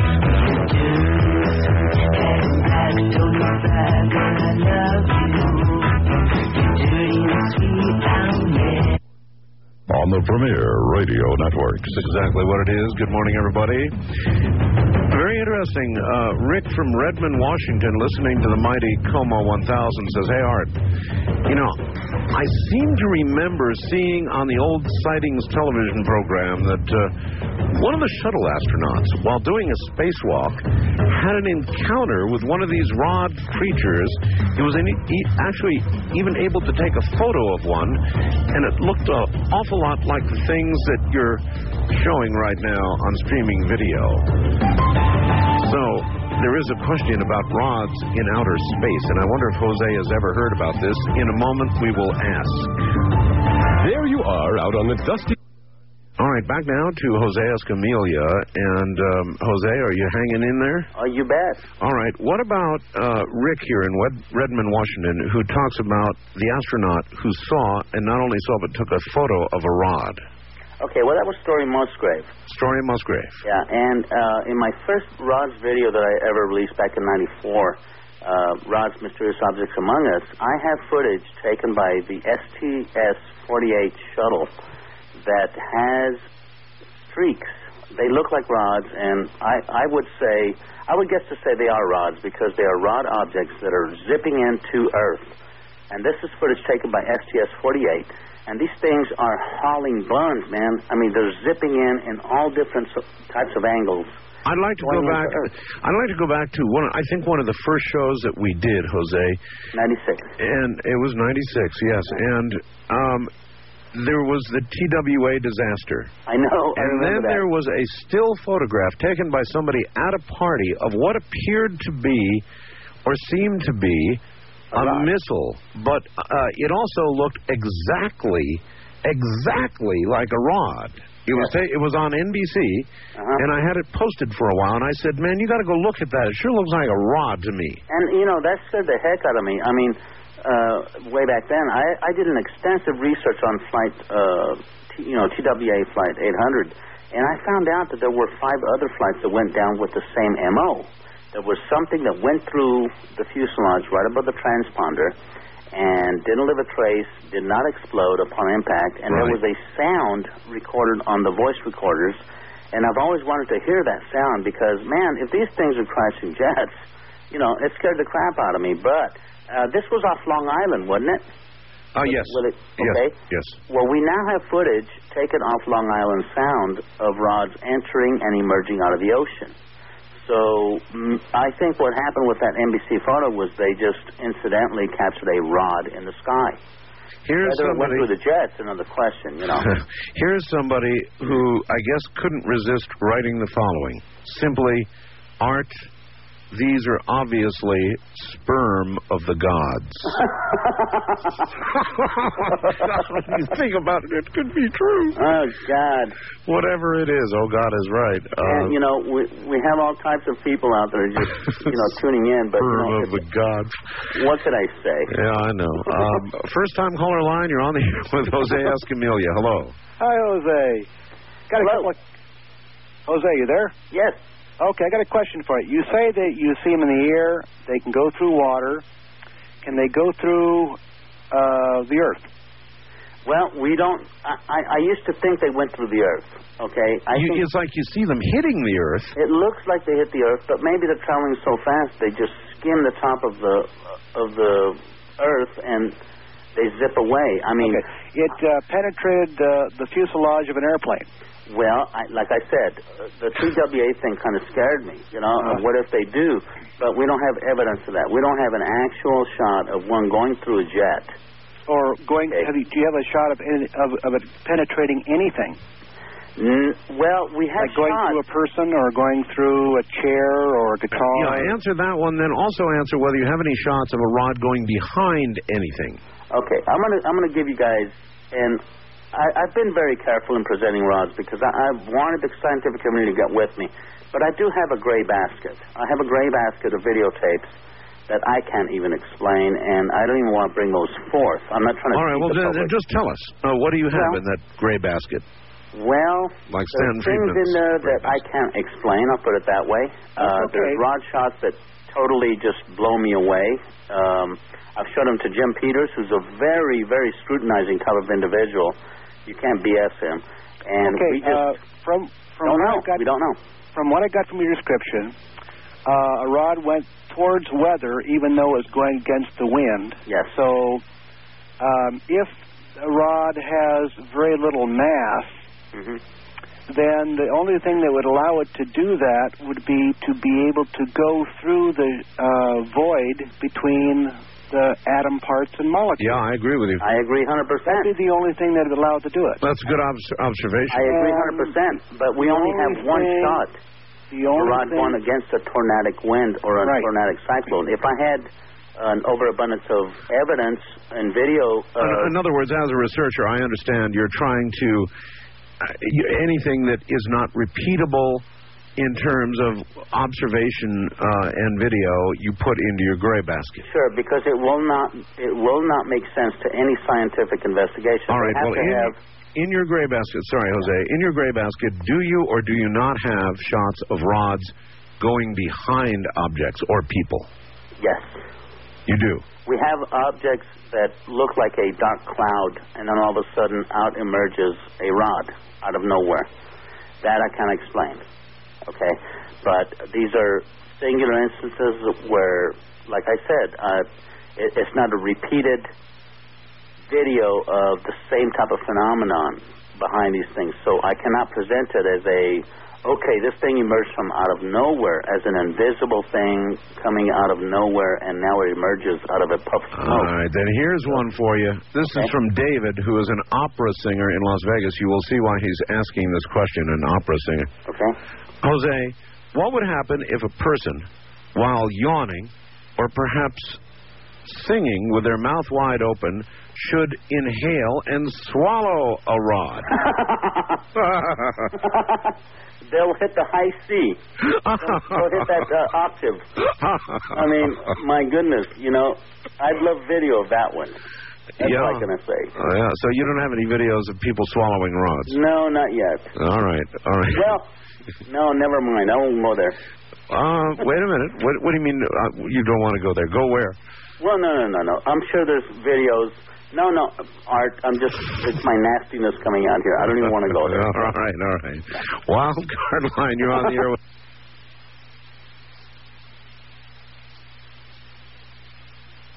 Okay, wait a minute. Let's start again. I, I prefer you not give your last name on the air, so we're, we're going to start afresh. Your first name is? Bobby. And you're from Berkeley. Berkeley, California, listening to KSFO. Okay, have you seen the uh, the video? Yes, I've seen the video, and um, you know, I noticed the two different types of rods, and um, you know, I've shot a lot of video myself, and then last year I went to a, a high school reunion, and um, you know, I was shooting with a, a Sony DCR PC7, which is a digital video camera, and I was taking video and and, and actually uh, snapping single frames out of it. And you know, I just watched the video and you don't see anything. But as I was taking certain frames out, I actually saw th- this this thing that flew in the screen in four frames. And so it kind of like came in from the upper right and it came around this person and did this uh, curly Q, uh, you know, and then out the out the video again. And it did it in about four frames. And I'm going, oh, you know, I'd listened to to you when um, Jose was on your show a couple of years ago. Right. And so um, I was looking for this, and so I saw this thing, and um, it looks very. Mine looks more like a like a six-inch white um, um, uh, firefly just streaking across, you know, and during doing this loop to loop. All right. Well, uh, let's stop here and ask. Uh, let's talk about fireflies and bugs for a second. Do you have video of fireflies and bugs and stuff like that that you're able to present as a control to what you're showing us in this video? In other words, it would be interesting to see what a bug looks like uh, traveling across uh, the path of a, uh, a video camera or a something with ver- very fast, uh, a very fast um, uh, speed. Yes, as a matter of fact, in this next video, Rods 3, and that's the working title. I don't know what to call it after that, but uh, I'm going to present all the different comparisons of rods and typical insects, even dragonflies, because a lot of people, you know, dragonflies travel at 60 miles an hour. So I'm going to present rods and dragonflies in the same sequence. Good. And uh, I'm going through as much of a spectrum of analysis as I can just to present the evidence as it is in comparison to common things because I want to show people that we are isolating rods away from commonly known things. Obviously, you've got to do that. You have to do that. That's part of the scientific study. You have to show what is different in the characteristics of anything that you, you know, that you investigate. I I'm mean, convinced that anybody who would see this video would understand immediately they are not bugs, but it's just something you should do. And, and you are going to do, obviously. I am going to do that, and this video is going to um, nail it on the head. I mean, I've got to do it. That's part of the investigation. Okay, from uh, a listener, hi Art and Jose. This is Woody in San Diego. Amazing video. The only way that I can describe these things are by imagining a stretched out jellyfish that is then flattened. The undulating wave like motions that it uses to move through the air are amazing. I'm also astounded at the size of these things. Now, I expected them to be about the size of a bee at most, mm-hmm. but these things are big. It's hard to believe that we don't notice them. I've studied environmental science at the University of California, and I'm extremely interested in determining the niche that these creatures fill in our environment. Thank you. Uh, That's one, of the, one of the best uh, connotations behind this because that's the same feeling we have. You know, uh, the underwater footage uh, taken by National Geographic Explorer was brought to us by a guy named Edward Lopez out of New York, who, you know, he he can't go out sky fishing, but what he does, he watches a lot of TV. And he said, Jose, you'll never believe this. He says, I've got rods flying around gorillas. You know, you know the gorillas in the mist thing. Oh yes. National Geographic, and Adrian was telling me that he he videotaped a National Geographic thing uh, last week, where there are rods all over these gorillas, and they would have been mistaken by insects. And you know, scientists have to look at it this way: what the heck is it that gorillas flap?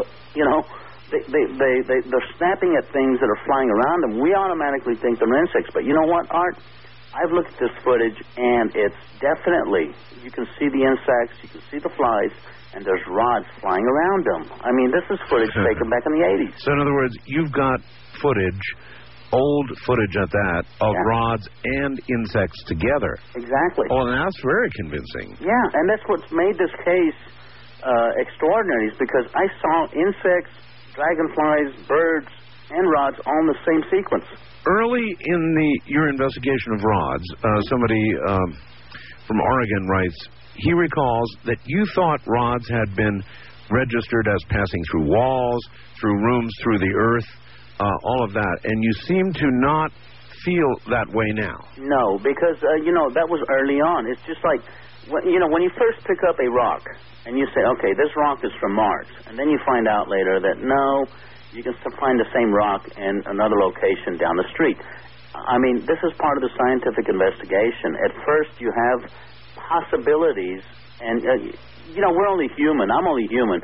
I had all these thoughts, man. I mean, I thought they were going through solid matter, and maybe they are. The thing is, is I had isolated video shots of these things that appeared to go through the ground, emerge out of the ground, and those were isolated shots. The more and more we've studied this over the last five years, they're traveling so fast that they may make a U-turn that gives us the impression they are or are not. So, you know, it, it, it's just part of the part of the deal, man. I, I made a lot of statements back then that, you know, egg on my face, but uh, even then, maybe we'll find out they do. I mean, you know, we we have to further the investigation. All right. Uh, east of the Rockies, you're on the air with uh, with Art Bell Hi, and I- Jose Escamilla. This is Dennis from Lexington, Kentucky. How you doing, Dennis? Hi, pretty good. Um, when I saw the video, I had a real hard time convincing myself that that's a, a living, you know, biological being. But what most came to mind when I saw it was a vibrating string, like from the area of physics. Oh, look, uh, it could it could be. Uh, there is the string theory that, that I think you probably know about, Jose. Oh yes, by all means. That theoretical physicists are talking a lot about, and maybe this guy is right. My God, they could be strings. Right, and, and you know, if there's a few inches long to a couple miles, you know, there could be microscopic, and we could be living in a sea of these rods, and they could be, you know, like us, as strings are to the uh, atomic. You no, know, you're absolutely right, caller. But is is look, is there any doubt in your mind after seeing the video that we are dealing with a phenomenon that we don't begin to understand? Oh, absolutely. That- that is, but it's absolutely real. And, and I try to figure out, well, why would they behave like they do? They seem to come toward living creatures, but then they don't run into them. And maybe they are attracted to like the electromagnetic uh, forces put off by living things, but yet repelled when they come in close proximity to matter. So that might be one explanation for the, the behavior they seem to exhibit. That's interesting. Yeah, so I just thought I wanted to throw that in and and uh, let you talk about that. Well, that's definitely interesting, and you know, we don't know their nature. All right, we feel it's some kind of a biological entity of some kind or a life form. We just do not know their nature. We don't know what attracts them. I mean, we've got footage from Sweden taken back in 1989, before I even found rods on videos, taken by the military in Sweden, where they're shooting. Uh, the, these tanks are shooting these shells, rapid firing tanks, and we we have footage of these rods that seem to chase the shells, okay, after they're shot by the tanks. So, you know, maybe they're attracted to low, you know, lower sound frequencies. Maybe they're, I know they're attracted to lights because they were zapped in Mexicali, you know. So, Like you say, we need don't more study. Nature. I'm sorry. And like you say, we need we need to study them further. Yeah. Yeah, in other words, the evidence is so strong in this video that it does demand, it absolutely demands study. It demands scientific What are they? Yeah. Yeah. What the heck are we dealing with here? You know. All right. Uh, west of the Rockies, you're on the air with Jose Escamilla. Hi. Yes, hello? Hello. Hi. This is Bud Z from uh, Portland, Oregon. Hello, Bud. And uh, I just wanted to comment. Uh, that one for that was for Willie. Anyways, um, they seem do they seem to have an intelligence to them? That's boy. That you know, uh, Jose, you're welcome to try the answer. I asked it earlier. It seems hard to answer. How do you ascribe it, uh, intelligence to movement that you can't? Well, you know, uh, when we're talking about intelligence, what do we mean? I mean, do we mean uh, is it intelligent in a form that it can foresee the next movement that we're going to do. Uh, assuredly, when it goes to the little boy in, in Mexicali, and that's the first shot we've ever taken of a rod that goes around a person, it anticipated, it must have anticipated the movement of little boy's right hand as it went up because this rod went so close to his waist and missed hitting his hand. I mean, it was right there. If it would have been there a second or two earlier, it would have collided with his right hand. So there must be some kind of intelligence for it to be able to maneuver as fast as it was going, and in an instant know that the hand was going to move. I mean, I I don't know how to look at it. All right, again, folks.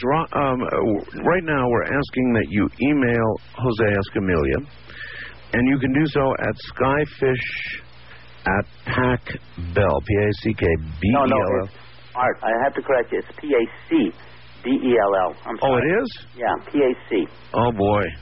Like Pacific Bell. P A C B E No, L L. no K, no K in there. No K in there. Oh man. Uh, Skyfish at Pac Bell. That's P A C B E L L dot net. Right. Jose, why didn't you correct me earlier? Well, we went to commercial break. Oh man. It's okay. We'll we'll we'll get through. We'll get through this. All right, skyfish at P-A-C-B-E-L-L dot net. Also, there's a lot of people out there going, idiot, I already sent my Well, no, email. Art. This is only the second time you said it, so we're cool. We're cool. all right, all right. Wild card line, you're on the air with Jose Escamilla. Hi. Good evening, Art. Good evening, Jose. Good evening. Jose, you're talking about uh, some very high-speed maneuverings, and it's it's difficult for us to consider those kind of things without us thinking in terms of technology. Um, but in an organic sense, a cheetah gets moving at 80 miles an hour, and it's chasing down a prey, Right. and it moves with every hair of that animal, with every little movement, nuance of movement, and it makes its response within a split 2nd Now that's doing just about 80 miles an hour. Uh, it's quite possible that these things, because they're in a normal, a normal environment where they're moving at these incredible speeds, that it's natural for them to make those kind of adjustments, to be able to move around a, a boy's hand just as he starts to, to move it imperceptibly to us, but something that's operating at that kind of a speed, mm-hmm. it seemed like here's something coming into its way. Well, you know, in the video that you're seeing, in the 11 minutes, I purposely put a swallow that takes chase after a base jumper, one of the guys that's jumping into the cave. Right. Now, these base jumpers reach terminal velocity once they jump in free fall. They're reaching 95 miles per hour terminal velocity. Right. And here you have a swallow that goes from zero miles per hour from its nest, flies towards the jumper, and tries to peck it, you know, peck him on his foot from zero to 95 within seconds. So that just shows the agility and the speed of this type of bird. And then the next sequence is a swallow that chases a rod. Yeah, it's, it is true. It is. It's It is. You can see a swallow chasing a rod. It's, it's just amazing, folks. And again, please excuse me for screwing it up. Jose Escamilla's email address is skyfish at pacbell. That's P A C B E L L dot net. I'm Art Bell. This is Coast to Coast AM.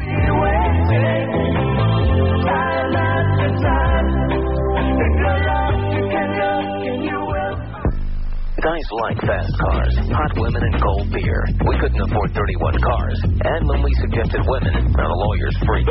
So it's gotta be beer. When a keggy a day in May, Hot Talk 1051. Budweiser and Spirits Plus are giving away a keggy a day in May.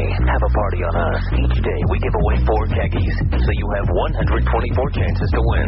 Hot Talk 1051. Keggy a day in May. From Budweiser and Spirits Plus. Purchase necessary. Must be 21 or over. Refundable deposit required for KK and Tapper. Beer provided by Nevada Beverage Company. Anheuser-Busch Beers. Complete rules available. Hot Talk Studio.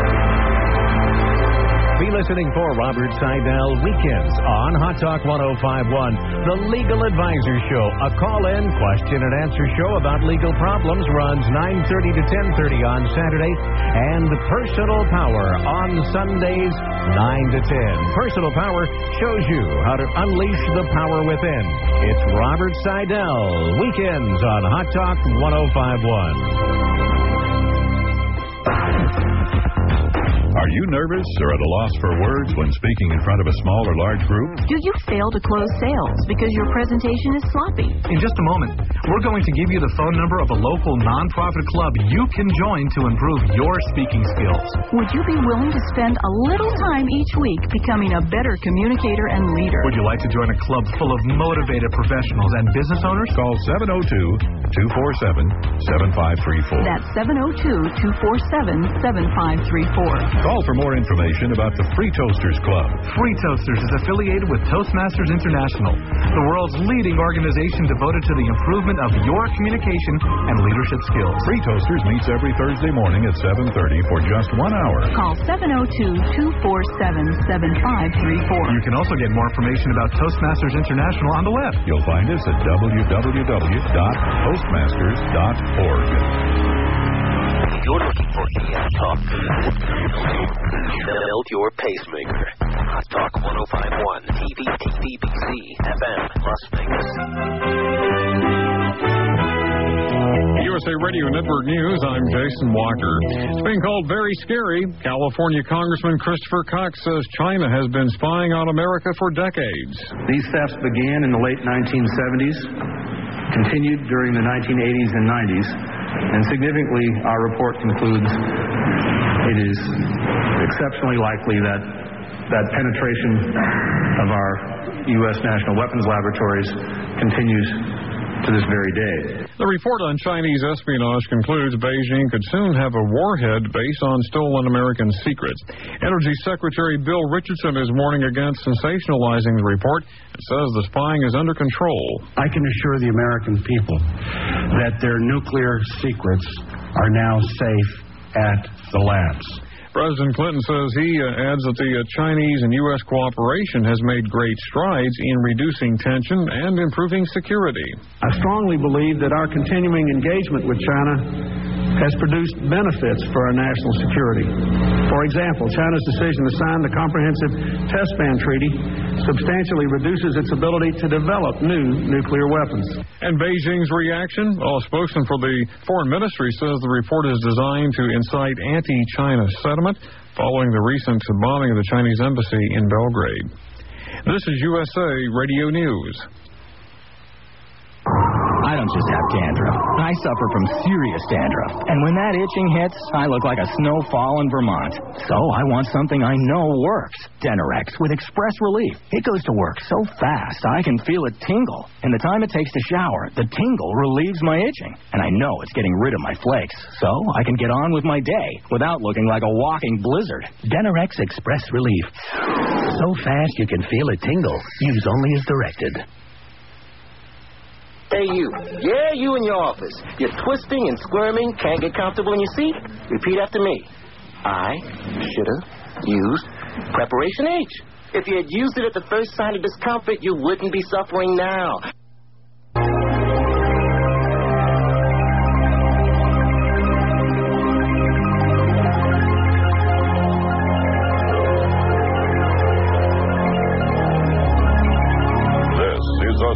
Edition of Dreamland with Linda Moulton Howe. To call Linda from east of the Rockies, dial 1 800 825 5033. West of the Rockies, 1 800 618 8255. Now, filling in for Art Bell, here's Linda Moulton Howe.